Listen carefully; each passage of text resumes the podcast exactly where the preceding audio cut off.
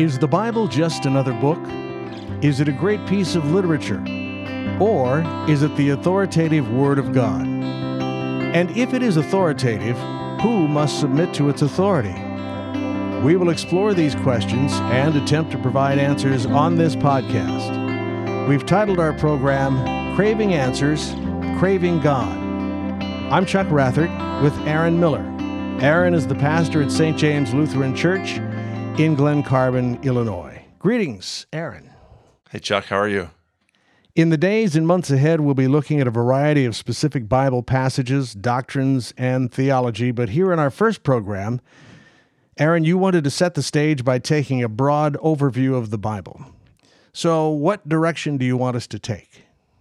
Well, I'd like to talk, if we can, for a little bit about uh, the authority of the Bible. Christians claim that the Bible uh, is authoritative, and to talk about uh, what that means uh, for all people, especially considering that authority is a is a somewhat oppressive word for many of us, especially those of us who grew up in the West. The notion of having somebody in charge of us is uh, uh, pretty offensive.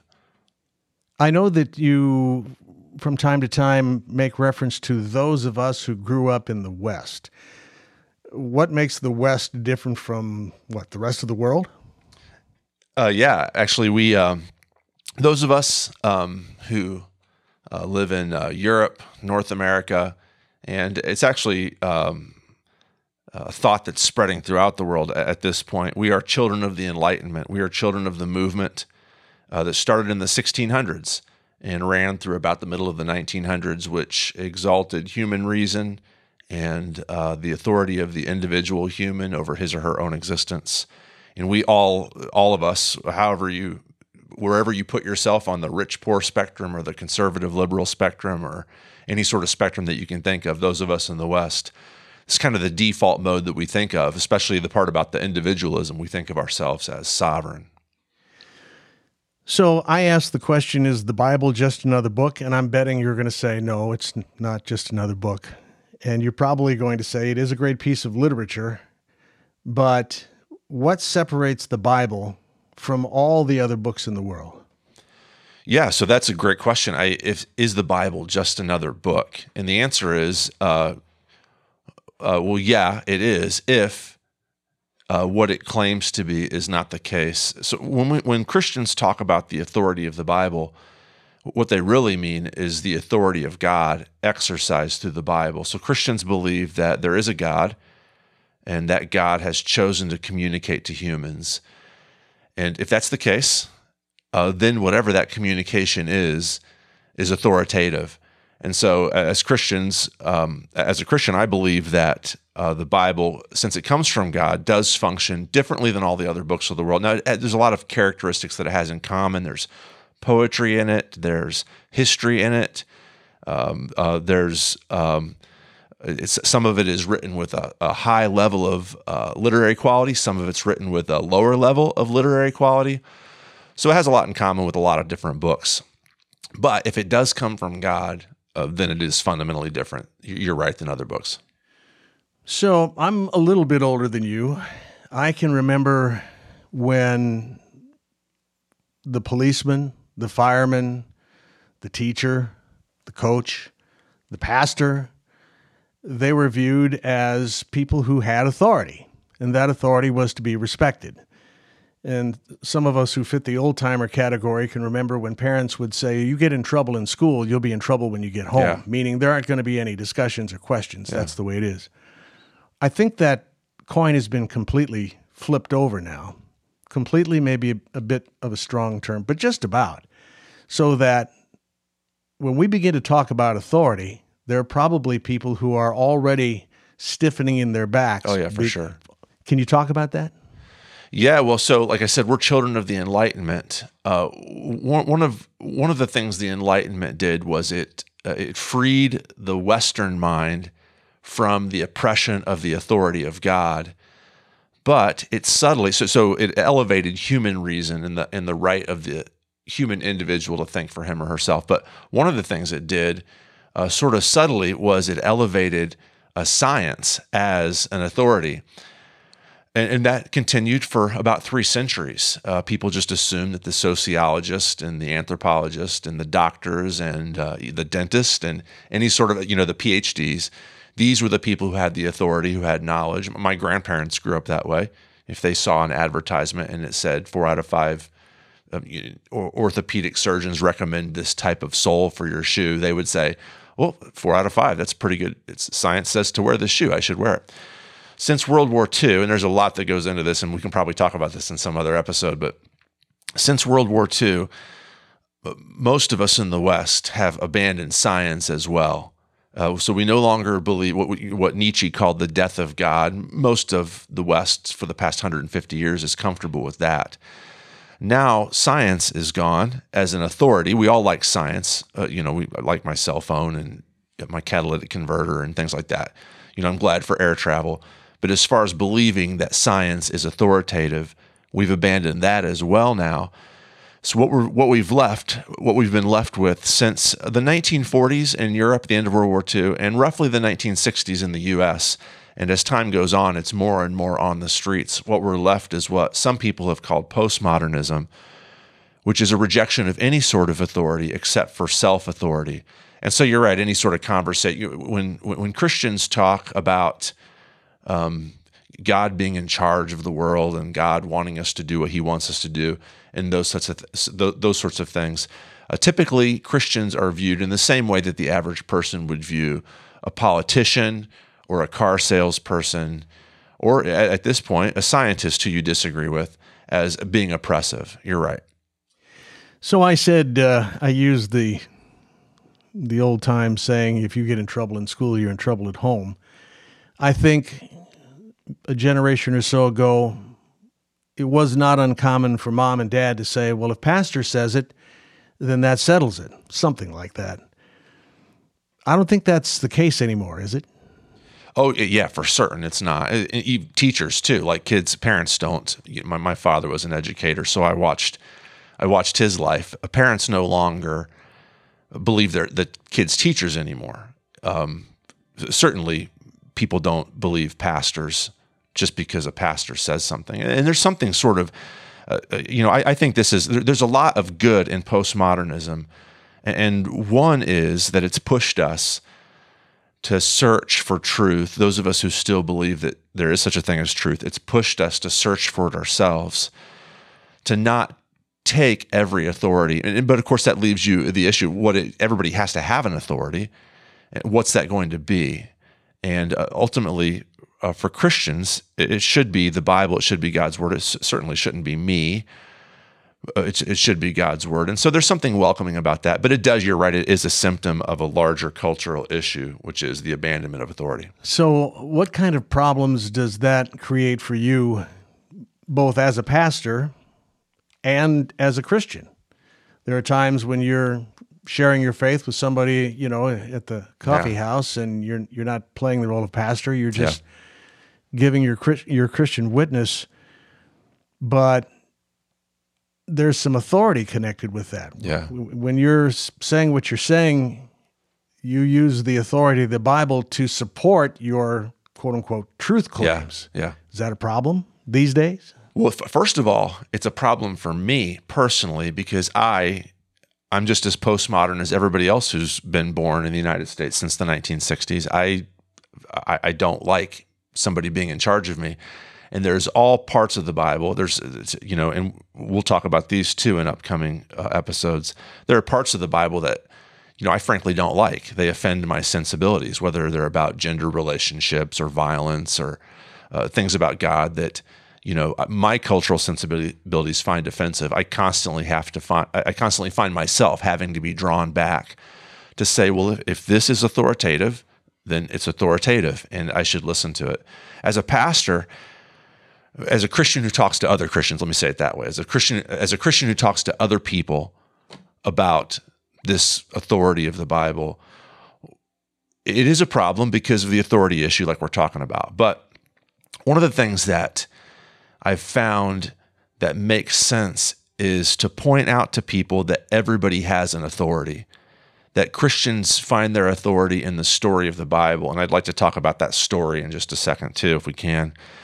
Other people have authorities too. Now, the, the Western myth of postmodernism is that we're free individuals. I don't follow any authority except for my own. And just frankly, people are unaware of the fact that there are cultural stories that they subscribe to unwittingly. It's just a part of the air that we breathe that function as authority for them.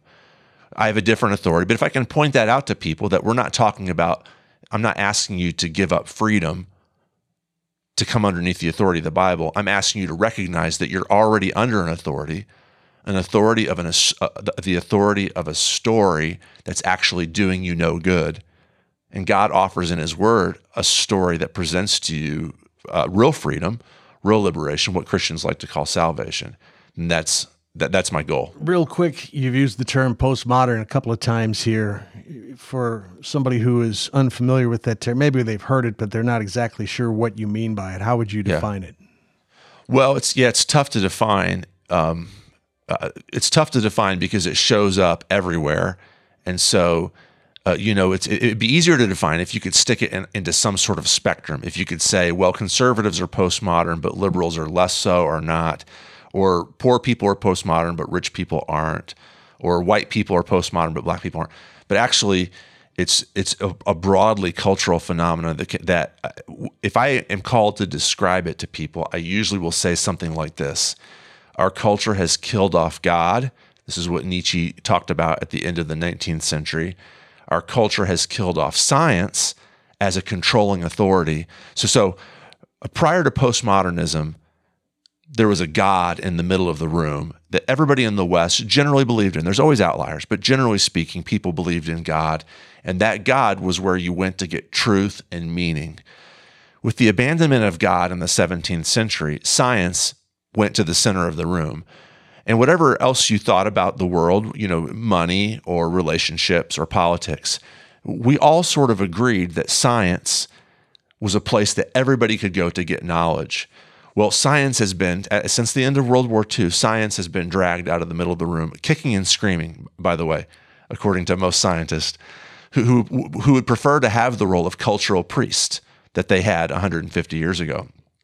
Now, the, the problem is there's nothing in the middle of the room. All we are are just floating individuals. And even married couples, close friends, um, they aren't we aren't connected by something that binds us all culturally. And what that's what that's created is just a high level of rampant individualism with good things, but, but a lot of bad things too. And, and the name, an easy name for that is postmodernism. So you said something about a story that you wanted to get to. Yeah. What what story are you talking about? Yeah, so the, the Bible is authoritative. That's what Christians say. Uh, you know, old timers used to talk about the Bible being inerrant, which is a, old Christians, which is a fancy word for without error. Uh, which, uh, from my perspective, as far as it goes, it's a good word. It, it means that we believe the Bible, uh, all of it is authoritative. But one of the problems with that word is it implies that the Bible is a list of true things that one must believe which of course the Bible is true. That's what I'm arguing for. But it's fundamentally not a list of things to believe or a list of rules to follow. It's fundamentally a story. It's a story of the whole world. It's what, what um, narrative analysis call a, a meta narrative. It's a big story that fits on top of our individual life stories and demands that our life stories fit into it somehow. And the story of the Bible is um, got four chapters, like all meta narratives do creation, uh, fall, redemption, and restoration. The Bible tr- wants to explain where things came from, what went wrong. That's the second worldview question. Um, what was the solution? Uh, that's what uh, we call redemption, whether we're talking about theology or we're trying to explain a plot of a movie and uh, restoration. How, how do all things get put right or not get put right in the end? And the Bible claims that um, God created a good world. It fell because humans have rebelled and messed up the environment and messed up relationships and um, uh, messed up generally everything and introduced death into the world. Redemption is, is that God has acted decisively. The Bible tells the story of God acting decisively to fix all of this by becoming a human himself and coming to earth and in the Christian story, uh, dying to carry the weight of all this sin and brokenness, rising from the dead, and has begun now the process of renewing everything and making everything good again, undoing all the bad. That's the story that the Christian uh, Christian world tells. Now, like I said, our culture has alternative myths, alternative meta narratives, which it tells, which which everybody believes in, but frequently they're unaware of. And like I said, one of the most popular ones in postmodernism is the story of individualism, which is with its own version of creation, fall, redemption, and restoration. So in the individualist story, uh, you, know, we're here uh, as free individuals, not bound by God or government or relationships. We're free to do what we want. But into that story came oppression now, for early individualists, the early liberals of the 1700s, you know, the John Locke's and the Rousseaus, the oppressor was government. Government comes in and takes away our freedoms. And redemption is some decisive moment when you reclaim that freedom. And then restoration is once you get your freedom, you can enjoy it. Now, there's a billion different ways to tell this exact same story, and we tell each other this story all the time to reinforce that we are Western individualists. And it could be we tell our kids the stories of the War of Independence, the oppressive British government, and how uh, Americans. Uh, fought against it to, to get their freedom, and now we enjoy freedoms. It could be a movie that you're watching about, you know, a young girl who decides to leave home and make her own way, or it could be the story of a sports team, which uh, you know there's this big powerful cross state rival that always beats them, but they work hard and they get a good coach and they believe in each other. All these stories that we tell each other, and, and most every movie, most every novel that you're going to read or watch in the West is going to tell this individual narrative. And, and that's what I said when I'm talking to somebody who's not a believer. One of the things I want to do is to show them you have your own authoritative story that sits on, and maybe it's not written in, in one official book like Christians or Jews or you know religious people have, but it is a story. So, if I'm hearing you correctly, you've identified at least two different contexts for processing the truth claims or the information that comes from the Bible. One is in story form, the other is in list of rules form. So, am I with you so far? Yeah, those those those would be two ways to to communicate authority. So, if you're preaching a sermon on a Sunday morning and you have 100 people in front of you. I know that you don't have statistics on this. I'm asking for your best guess. How many of those people are hearing what you're saying in the context of the story of the Bible as opposed to those that are hearing it in the context of list of rules? The people who are hearing me, I'll say everybody who hears me is hearing me in the context of the story because that's actually what makes sense. That's actually what connects with us. Those of us who believe in Christianity, just like those people who believe in individualism, or those people who believe in the American dream, or those people who believe in communism. The only way they connect with those thoughts is through story. We, we are, as humans, are designed. We, we have a, a linear lifespan, and we see all of our lives in terms of a beginning and an end and a trajectory that leads from one to the other. And so when I communicate when I communicate Christianity, it's to, whether it's in church preaching or teaching a class at a college or talking to somebody over coffee. I what I have to do is I have to communicate it in, story because if I communicate it in rules, nobody, 0% of the people will hear it. Now, I'm not saying there aren't rules in the Bible, there are, but those rules themselves fit into the story. And if I turn Christianity into a list of you know, here, here's here's the things that you have to do. It actually connects with nobody, whether they're whether they actually believe the story originally, whether they're Christians or whether they're unbelievers. We don't think in terms of bullet points and lists when it comes to worldview. We always think in terms of story. If I'm a postmodern listener and you're preaching or you're teaching a Bible class or you're doing a home in home devotion, I'm thinking that since I'm postmodern, I'm trying to fill the hole in the room my own way. Right, yeah. And one of the ways to do that is to say, look, just give me the to-do list. Just just give me the list. I'm I'm trying to be in a better place a week from now than I am right now. Trying to improve. I need a list. does that qualify as the list of rules context that you talked about before? Because it seems to me that there are lots of people who Yeah. may be coming to church to hear a sermon and they're, Pastor, I just need a little encouragement. I just need a shortcut to help me get to the place that I'm trying to get to a week or a month from now. Yeah. So if somebody would come, first of all, not many people will ask for a list because the list itself would be authoritative. If they thought, let me let, let me dabble in this, let me wet my toe in this Christianity stuff. You know, g- give me the five things I need to do if I wanted to become a Christian. My response would be, it's not. There, there's not really anything you can do to become a Christian. There's not a list of things because it's actually a story that you become a part of are, are you does the trajectory does your thoughts and the trajectory of your life come out of the death and resurrection of Jesus is that does that affect the way that you shop for groceries? Does that affect the way that you drive your car? Does that affect the way that you play golf? Does that affect the way that you make love to your spouse or the way that you raise your kids or the way that you clock into work in the morning? So see everybody you you know just pay just give me uh give me some grace here. Everybody clocks into work in the morning. I know that not everybody does. Everybody plays golf.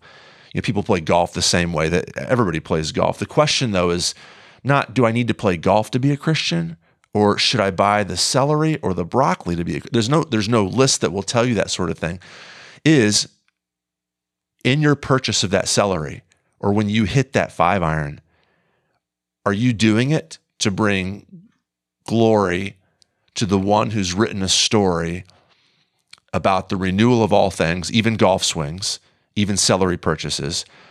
Or are you doing that primarily to gratify yourself, which is the story of individualism?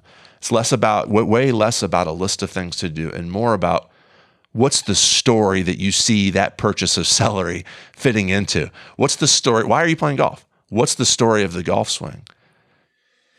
So, okay, I'm on board. I'll, I'll go with your story context. And I even, as far as you know, accept your claim that the Bible is an authoritative thing in my life. Don't you find it also to be true that for most folks that goes just up to a point? So if if the Bible says that you know I ought to be in church, then I feel like I ought to be in church if the Bible says that I shouldn't steal, well, then I probably shouldn't steal. But there are a couple of things that I really like to do or like to be that kind of flaunt the authority of the Bible, and I just really rather not give that up. Isn't isn't that the human condition? Oh, oh yeah, for sure. And one of one of the problems, one of the reasons why this is, is because there's never just one story that you're telling yourself. The Christian story stands in competition with all sorts of other stories that we all believe. I, I you know, I can't get the story of Western individualism out of my mind. I that's going to be a part of the struggle. And so, you know, the question, am I going to go to church or am I not going to go to church, has way less to do with whether I, you know, stay in bed or go play tennis that morning or whether I get up and go to church, and has way more to do with which story am I believing at the moment? Am I believing that God has chosen to meet with human beings? Or am I believing that you know, I feel like playing tennis. Uh, I'm gonna. That's it's it's it's a story decision, and so there's always competing stories. And I don't even know how many. I can tell you for a fact that that I personally hope to be committed to Christianity. I also know that I'm committed to the story of Western individualism. It's the way I was raised. It's the cartoons I watched growing up. It's the advertising that that that uh, um, forces me to buy a certain brand of cereal. It's all based on individualism. And so those things are always kind of weaving back and forth and bouncing off each other. And there's always a struggle between that and all the, the Christianity and all the alternative stories that we tell. Yeah. So that brings us kind of the to the uh, where the rubber meets the road. Eventually, you, whether you're witnessing your Christian faith or whether you're acting as your in your duties as a pastor, preaching to people, eventually you're going to hit one of those nerves. Speaking ostensibly from the authority of Scripture, Yeah. thus saith the Lord, and it's I'm not going to like it. Yeah. Just on this particular point, I'm not going to like it. Me too. It's going to make me upset. And then I'm going to begin to chafe under the notion that, well, now wait a minute, you know, who makes who makes Pastor Miller Right. the guy here? Yeah. Who- you know, what makes his perspective the authoritative one and mine has to bow to him? What happens then? I would just encourage such a person in the same way that I encourage myself when I feel like that. You know, I, I don't really like this. I'm getting kind of grumpy about the authority of God and all that stuff. I would encourage that person to say, okay, so that I, I get it, but don't imagine that you're making a free decision here, that somehow this is a contest between your individual sovereignty and the story of God and that authoritative story in the Bible. It's actually a contest between the authority that you already sit under, you already are controlled by the authority of Western individualism or communism or whoever is whoever it is I'm talking to. So it's a question of like whose authority are you going to sit under? Do you want to sit under uh, the authority of the postmodern uh, account of the way things are, or and, and and you- you're going to have to weigh this stuff. You're going to have to weigh which where where is this story going to lead me, and where is this alternative story going to lead me? And seriously look at the way history works, at the way your own life has worked. Look at the claims of God's story and what it offers, and then you're gonna have to decide which story am I gonna be, be do I want this trajectory of this story? Or do I want to, or, or, you know, the trajectory of the story of individualism? It's it's still up for grabs whether that leads to happiness. I know that the framers thought that this was uh, one of the goals, but but it's not clear that we are happier as a culture or that we are getting happier. In fact, uh, the statistics uh, all seem to point the opposite. That as a culture, we're we're, becoming much less unhappier, much less fulfilled, much less uh, of a sense of meaning and purpose. And so I would say, well, okay, so now that you know that, that you're actually set under this authority, perhaps it's time to to, uh, to to look at a different story and see what that story tells about the world, and if that makes more sense of the world that you see, and maybe perhaps offers an ending, a restoration, a redemptive goal that's maybe a bit better than the story that you've been writing for yourself, or the story, b- better yet, that you that you've been sitting under. I've got one more question for this uh, particular podcast, and that is for the person who is wedded to his particular sin, indiscretion, and perhaps you, in, in a counseling opportunity, have said, You're going to have to leave this behind. You cannot continue to do this or think this and, and make progress in your sanctified life when that person pushes back against that, maybe says, Well, Pastor, I just don't agree. And maybe that's the end of the conversation. yeah. What do you do in that moment to try to push through that and keep it going? Yeah. So typically, what happens is, um, again, I mean, to keep on coming back to story because we are talking about the Bible here. What that person has to do is to understand the decision that they're making in terms of the story of the Bible. This is why, as and for those of you who um, who do have relationships with pastors or, or, or people who know the Bible, they'll frequently encourage you. You need to you need to be reading your Bible, and it's not because you know so you're struggling with a particular uh, sin that you say. Uh, maybe I, I lose my temper all the time with my kids, or maybe I have an alcohol problem. I'm struggling with some sort of uh, a sin that I just can't give up. The, the, you know, the issue is not okay. So re- I should read my Bible, and maybe I'll run across a verse that will magically say, "Hey, stop yelling at your kids," and it'll bang, it'll hit me between the eyes. Actually, reading the Bible rewrites my story. It constantly rewrites the trajectory that my life is on. The question would be, how in the story that you're living does yelling at your kids work? And the answer for, for people, for all of us who struggle with stuff like this, which is all of us, right, is I think that this is going to lead to something that is going to be better than where I'm at now. My kids won't listen to me and they leave toys everywhere. And I think that my life would be better if my kids would just obey me and the living room would be nicer if the toys were cleaned up. And so that's the story we want to write the story of our control and a clean living room floor and quiet, obedient kids. Instead, though, I'm not saying that there's anything wrong with obedient kids or a, um, you know, a clean living room floor, except for, again, that's a story that you're writing that's unrealistic. That's not going to lead to your fulfillment. Instead, the story of the Bible is going to lead in a different direction. There are lo- there there are different goals to life than your kids cleaning up the living room floor. And when you read the Bible, it rewrites that story. It, it, it starts to uh, to rewire the way that you see your trajectory in the world away from valuing things like clean floors, as important as those are, to valuing other things that are bigger. Okay, Aaron. So, in our next podcast, what do you anticipate will be our our focus? Well, I talked a little bit today about this the end of the story being a fulfilling story that the story that God tells in the Bible promises a level of fulfillment and satisfaction that competing alternative stories in our culture don't offer. And I'd like, if we can, to talk a little bit about how the story of the Bible, how does God's story, how it actually does satisfy, how it does fulfill us, for those of us who are committed to this story, what's in store. All right, we'll uh, make a note and we'll try to concentrate on that next time. And we want to thank you for listening to our Craving Answers, Craving God podcast Pastor Aaron Miller, pastor at St. James Lutheran Church in Glen Carbon, Illinois. If you have a topic or a question for Pastor Miller, please go to our website at stjamesglencarbon.org and click Contact Us.